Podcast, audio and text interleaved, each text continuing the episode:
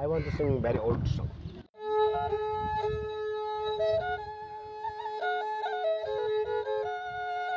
नमस्कार। अर्थसूत्रा की कहानी मछली के छठे एपिसोड में आपका स्वागत है। आज का एपिसोड है फैजल का अपराध। पिछले एपिसोड में हमने देखा कैसे बकरा नोट्स छापने के लिए सरकार को स्वच्छ मछली की योजना लागू करनी पड़ी, जिससे एक मछली का मूल्य कम होता गया, जिसे वे इन्फ्लेशन कहते हैं। हमने ये जाना कि इन्फ्लेशन से नंबर ज़रूर बढ़ता है, लेकिन मूल्य कम होता है। आज हम देखेंगे सरकार इन्फ्लेशन कैसे कायम रखती है और फैजल कौन सा ऐसा काम करता है जिसे सरकार अपराध मानती है।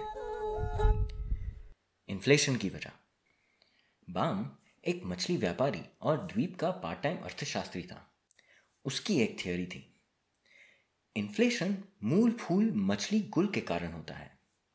अर्थव्यवस्था को अगर प्रोत्साहित करना हो तो हम वर्ष में लगभग आधे पेट पे इन्फ्लेशन को रोक सकते हैं। इससे लोगों के पास दिन की आधी मछली ज़्यादा बचेगी, खर्चा करने के लिए। पर इस आधी मछली को बचाना नहीं चाहिए। खर्च करना चाहिए, वरना अर्थशास्त्र में धन का वेग, यानी मनी की वेलोसिटी कम होती है। सरकार के पास तो इन्फ्लेशन के हज़ार कारण तैयार थे। स्पष्टीकरण से बुड़बुड़ा रही थी द्वीप की सरकार। सुनिए। जनता आजकल अपने पूर्वजों से दुगना खाने लगी है। या इन्फ्लेशन तो समृद्धि और तरक्की की कीमत है, या कीमतें तो ज़ाहिर है बढ़ेगी। हम इतने समृद्ध जो हो चुके हैं। और ये सुनिए, जनता इतनी मांग करेगी, इतना खर्चा करेगी तो कीमतें तो बढ़ेगी ही। जनता बहुत उड़ाऊ हो चुकी है आजकल। लेकिन इतने हल्ले में भी किसी ने ये नहीं सोचा कि सरकार का योगदान क्या है। जो महँगाई का असली कारण है। चौकी स्वच्छ मछलियाँ अब सामान्य मछलियों की तुलना में बहुत छोटी हो चुकी थी। सरकार को एक और कानून लागू करना पड़ा। सुनिए। मिस्टर पहले ने मंत्रियों की खास बैठक बुलाई। बैठक में बोले, हमें जल्द ही कुछ करना होगा। इससे पहले कि मछुआरों को पता लग जाए कि असली मछली कितनी बड़ी होती है। सर मैं आपसे एक कदम आगे हूँ इसमें। मिस्टर धुए ने बड़े घर से कहा। हम कहेंगे कि हमारे वैज्ञानिकों ने पता लगाया है कि समुद्र से ली गई मछलियाँ हानिकारक अल्ट्रावायलेट रेडिएशन छोड़ती हैं और सारे लाइसेंस मछुआरों की सुरक्षा के लिए एक विशेष मछली के चश्मे पहनने पड़ेंगे। हम्म, वाह मिस्टर धुए वाह। तुम वाकई में बड़े होशियार हो। मिस्टर पेले बड़े खुश हुए इस सुझाव से। क्या, सर? हम कड़ी मेहनत करते हैं। दिन रात आपकी सेवा में हाजिर है। मिस्टर धुए जरा शर्मा के बोले, बढ़िया, इस तरह हमारे स्कैम की लंबी उम्र होगी। हो हो हो हो हो। मिस्टर पिल्ले खुश और उनके साथ सारे मंत्री हंसने लगे। इस प्लान को सफल करने के लिए मिस्टर बोस ने सुझाव दिया कि सरकार ने एफडीआईसी का निर्माण करना चाहिए। Fish deposit insurance corporation. ताकि द्वीपवासियों को आश्वासन मिले कि उनकी मछलियाँ बैंक में सुरक्षित हैं। ये कानून से हमारी भोली जनता को यकीन हो जाएगा कि हम उनकी कितनी चिंता करते हैं। और मैं बैंक में स्पेशल स्कीम के द्वारा इसे बढ़ावा दूँगा। मिस्टर बोस शैतान भरी हँसी के साथ बोले क्या बात है पीड़ी क्या बात है। अगर जनता को लगता है कि उनकी बचत को इंश्योरेंस से सुरक्षित किया गया है तो वे भूल जाएँगे कि उनकी मछलियाँ कैसे सिकुड़ रही हो। बड़ा हंसे मिस्टर पेले सरस आप और मैं मिस्टर बोस एक महान टीम है। हम दोनों मिलकर इस द्वीप पर बढ़िया राज करेंगे। और यही नहीं लोग हमें इसके लिए धन्यवाद भी देंगे। मिस्टर पेले मिस्टर बोस को गले लगाते हैं। इस तरह सरकार और बैंक मिलकर बकरा नोट छापते गए और स्वच्छ मछलियाँ छोटी होती गई। सैलरी और कीमतें दोनों ही साथ साथ ऊपर ही ऊपर जाती गई। बकरा नोट के पहले की बराबरी में जब स्वच्छ मछलियाँ असली मछलियों की एक तिहाई हो गई तब तक कीमतों में 200 प्रतिशत की बढ़ोतरी हो चुकी थी। कुछ समय बाद एक और कानून लागू किया गया। अब लाइसेंस्ड मछुआरों को मछली को हाथ लगाना भी कानून के खिलाफ था। नए कानून के हिसाब से मछुआरे अपना जाल खुद नहीं खाली कर सकते थे। अब केवल सरकारी कॉन्ट्रैक्टर ही ऐसा कर सकते थे। निश्चित रूप से सरकार के हिसाब से यह जनता की भलाई और कल्याण के लिए ही कानून लागू किया गया था। हर बार हर जगह, हर किसी को यही बताया जाता था कि मछली की बीमारी बद से बदतर हो रही थी। यहाँ तक कि अब असली मछली को देखना भी खतरनाक हो गया था। बीमारी को झेलने के लिए दवाई बनाना बड़ा कठिन था। दवाइयाँ इतनी कम मात्रा में बनती थी कि केवल सरकारी कॉन्ट्रैक्टर के लिए ही प्राप्त हो पाती थी, जो हमेशा तट पर मछुआरों से मछली बकरा नोट देकर खरीदने के लिए तैयार खड़े रहते थे। मछुआरों को ये सब अजीब ज़रूर लगा, लेकिन सारी जनता के साथ साथ वे भी ये मानते थे कि सरकार अगर कुछ भी करेगी तो अच्छा ही करेगी। अगर कोई कुछ सवाल उठाता तो उसे नकार दिया जाता। जनता उसे बड़ा बड़ा भुला बोलती। आप सोच रहे होंगे कि ये कैसी बेतुकी कहानी है। कोई कैसे ऐसा विश्वास कर सकता है? आप ये सही मान रहे हैं, लेकिन ये इतना भी बेतुका नहीं। हमारी वास्तविक दुनिया में हमारे असली पैसों के साथ कुछ ऐसा ही हुआ है और ये सौ साल से भी ज़्यादा समय से हो रहा है। द्वीप में ये सारे बदलाव धीरे धीरे कई पीढ़ियों के दौरान हुए और आज किसी को ये भी याद नहीं कि असली मछली दिखती भी कैसी है। इसी तरह आज ज़्यादातर लोग ये भी नहीं जानते कि असली पैसा आखिर है क्या चीज़, इसकी क्या कहानी है और इसका हुआ क्या। क्या है पैसे की असली कहानी? आगे सुनते हैं मछुआरे क्या करते हैं। सरकार के कुछ खास दोस्त और चुने हुए लोगों को ही पता था कि वास्तव में असली मछली कितनी बड़ी होती है और द्वीपवासियों का बड़ा मज़ाक उड़ाते थे। दुबे और पांडे सरकारी कॉन्ट्रैक्टर थे। रोज की तरह सुबह सुबह तट पर अपनी कुर्सी लगाए छतरी के नीचे बैठे बैठे नरियल पानी पी रहे थे।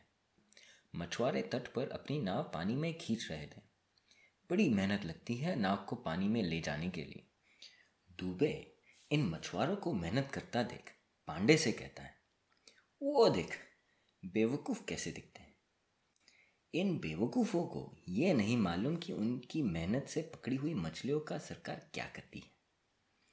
इसे कहते हैं मंद भेद जो भी कहो सुन लेती है, जहाँ ले जाओ वहाँ जाती है। रुकने को बोलो तो रुक भी जाती है। हम्म। अपनी कुर्सी में आराम से बैठा पांडे कहता है, हमें क्या परवाह हमारी तो निकल पड़ी। इतनी बढ़िया सरकारी नौकरी जो लग चुकी। ये आराम से छतरी की ठंडी छाव में बैठे बैठे नारियल पानी दिन भर पीना। ये समुद्र का सुंदर नज़ारा। वाह। फिर लोग तुम्हें सरजी सरजी कह के बुलाए। तुम हिलाते हुए तुम्हारे आगे पीछे दौड़े दो पाँच बकरा नोट ज़्यादा लेने के लिए। हा हा हा।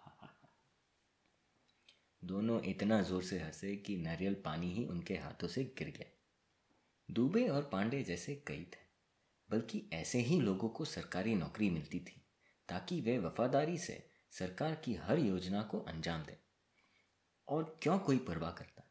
बढ़िया असली मछली खा के पेट भर हँसते थे, और वहाँ जनता गरीब स्वच्छ मछली से गुजारा करती। इसीलिए सारे द्वीपवासी सरकारी नौकरी करना चाहते थे कि कम से कम भर पेट बिना कोई चिंता के खा तो सके और वो भी बैठे बैठे। ये सब तो चलता रहा, पर कोई भी सारे लोगों को हर समय बेवकूफ़ नहीं बना सकता। कुछ मछुआरों को द्वीप पे चल रहे घोटाले की भनक लग गई।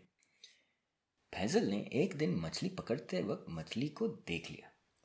ओ भैंस की टांग, अबे छोटू ये देख, अबे ये मछली को देख, अबे कितनी मोटी मछली है ये। अबे ये असली है क्या?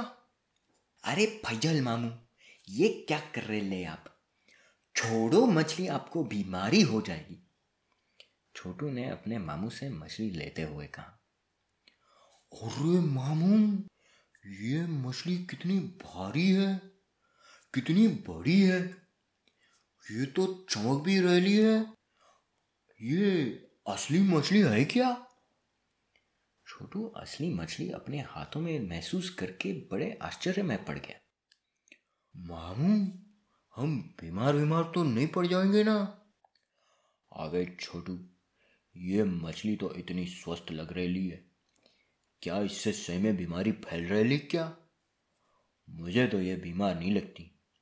सरकार का कहना है कि हमें मछली देखते ही बीमारी हो जानी चाहिए, और हमें तो अब तक कुछ हुआ नहीं। क्या भाई छोटू? तू ठीक ठाक तो है ना? चल लंबी सांस ले। छोटू ने लंबी सांस ली।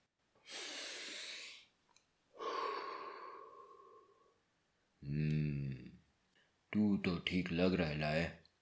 मेरे को भी कुछ हुआ नहीं। लेकिन मामू मछली को देखना और छूना गैर कानूनी है। उसका क्या? छोटू ने अपने मामू से घबरा के पूछा और मामू बोले हाँ तो उसका क्या? इतनी मछली में एक मछली गायब हो जाएगी तो कहाँ किसी को पता लगना है? बड़े समय से हमें लग रहा है कि इस द्वीप की मछली में ज़रूर कुछ घास है। इस घास का तो पता लगाना ही पड़ेगा। बेटा, चार मछली ले और उस टोकरी में रखते हैं घास के नीचे। छोटू ने मछली छुपा दी। घर जाकर जब फैजल की बीवी ने मछली पकाई तो घर में ऐसी खुशबू आई कि आजू बाजू वाले पूछने लगे कि बनाया क्या है आज खाने में। मछली इतनी बड़ी थी और इतनी स्वादिष्ट कि घर के सारे सदस्य उस एक मछली से संतुष्ट हो गए। फिर फैजल बोला, यही है मछली, असली मछली, और वो जो सरकार स्वच्छ के नाम पे देती है, वो है घास, और हमें लाइन में भी लगवाती है उस घास को लेने के लिए। मेहनत करें हम और घास भी खाए हम। वाह भैया, ये तो बड़ा गेम खेल रही है सरकार हमारे साथ। अब से सरकार को मछली वछली देना बंद। अब असली मछली सीधी आएगी घर। फैसल तो मछली देखते ही मुजरिम बन गया था और मछली की असलियत जान के तो बड़ा गुस्से में भी था। फैजल ने अपने मछुआरे दोस्तों को घर बुलाया और सबको असली मछली खिलाई। सारे चकित रह गए। उंगलियाँ चाट चाट के सबने मछली चट कर दी। आपस में चर्चा करने के बाद सबने ठान ली कि वे अपनी मछली सरकार के भरोसे नहीं छोड़ें और अपनी मछली की बचत खुद करेंगे। अगले दिन फैजल और उसके दोस्त बैंक गए और अपनी डिपॉजिट की हुई मछली निकालने की मांग की। मगर आप लोग अपना सारा ब्याज खो देंगे। उसके बारे में सोचिए। फैजल और उसके दोस्तों को अपनी ऑफ़िस में देख। चिंतित मिस्टर बोस ने उन्हें समझाने की बड़ी कोशिश की। ब्याज। अब इन्फ्लेशन से कभी तुलना की है तुमने ब्याज की। देखा है कितना है इन्फ्लेशन? ये पिद्दी से तुम्हारा डिपॉजिट का ब्याज इन्फ्लेशन से कम है। बढ़िया पान की तरह बनाओ और खुद ही चबाओ। फैजल ने मिस्टर बोस को सुना दिया। तुम्हारे यहाँ रखने से तो बेहतर है हम इसे अपने घर ही रखें। जो हम रोज़ इतनी मेहनत से पकड़ते हैं। छोटू ने भी सुना दिया अपनी अपनी मछलियाँ लेके फैसल और उसके दोस्त मुस्कुराते हुए अपने घर चले गए। ये बात तो मछुआरों के बीच फैलने लगी और अधिक से अधिक मछुआरे झांकने लगे और अपनी पकड़ी असली मछली खुद ही रखने लगे। था तो सब मौजूदा कानून के खिलाफ। असली मछली देख द्वीप पर मानो अपराध की लहर मची थी। जैसे जैसे लोगों को असली मछली के बारे में पता लगने लगा, वैसे वैसे वे अपनी मछलियाँ अपने घर ही बचाने लगे। वे सारे मौजूदा कानून को जानते थे और जान के अपराध कर रहे थे, पर वे बस अब धोखा नहीं खाना चाहते थे। अपने आप को, अपनी संपत्ति और परिवार को वही सरकार से बचाना चाहते थे जो उनकी रक्षा के लिए बनाई गई थी। हकीकत में सरकार का केवल एक ही उद्देश्य होता है अपनी ताकत और पहुँच को बढ़ाना और लोगों पे अपना अधिकार कायम रखना। और वो अपना सारा प्रयास उस अधिकार को बढ़ाने में ही लगाती है। कहानी को आज हम यहीं समाप्त करते हैं। आज हमने देखा कैसे फैसल और छोटू ने द्वीप की सच्चाई पहचानी और भले ही अपराधी क्यों ना माने जाए, साहस से वे अपने आप को और अपने दोस्तों को अपनी सरकार से बचाने के पहले कदम लेते हैं। अब इस एपिसोड का सवाल क्या फैजल और उसके दोस्तों ने कुछ गलत किया? और क्यों? इसका जवाब हमें आप हमारे ट्विटर पे भेज सकते हैं। और सबसे बढ़िया उत्तर भेजने वाले को हज़ार सतोशी का इनाम दिया जाएगा, जिसे हम ट्विटर पे घोषित करेंगे। सतोशी क्या होता है? अगर नहीं जानते तो टक टक गो करिए, या शो नोट्स में इसकी जानकारी की भी लिंक छोड़िए। आपको यह एपिसोड अगर पसंद आया तो खूब शेयर करिए अपने दोस्तों, रिश्तेदारों के साथ, और रिव्यू ज़रूर छोड़िएगा अपने पसंदीदा पॉडकास्ट एप्लीकेशन पे। हमें बड़ा प्रोत्साहन मिलेगा आपके लिए ऐसी मज़ेदार कहानियाँ लाने में। अगर आप ये कहानी पढ़ना चाहते हैं तो इस एपिसोड की प्रतिलिपि, यानी ट्रांसक्रिप्ट, आपको हमारी वेबसाइट www.arthsutra.org पे मिलेगी। अगर आप हमसे बातें करना चाहते हैं तो हमें आप ट्विटर पे ज़रूर लिखिए। अब अगली बार तक आपसे मैं इजाज़त लेता हूँ।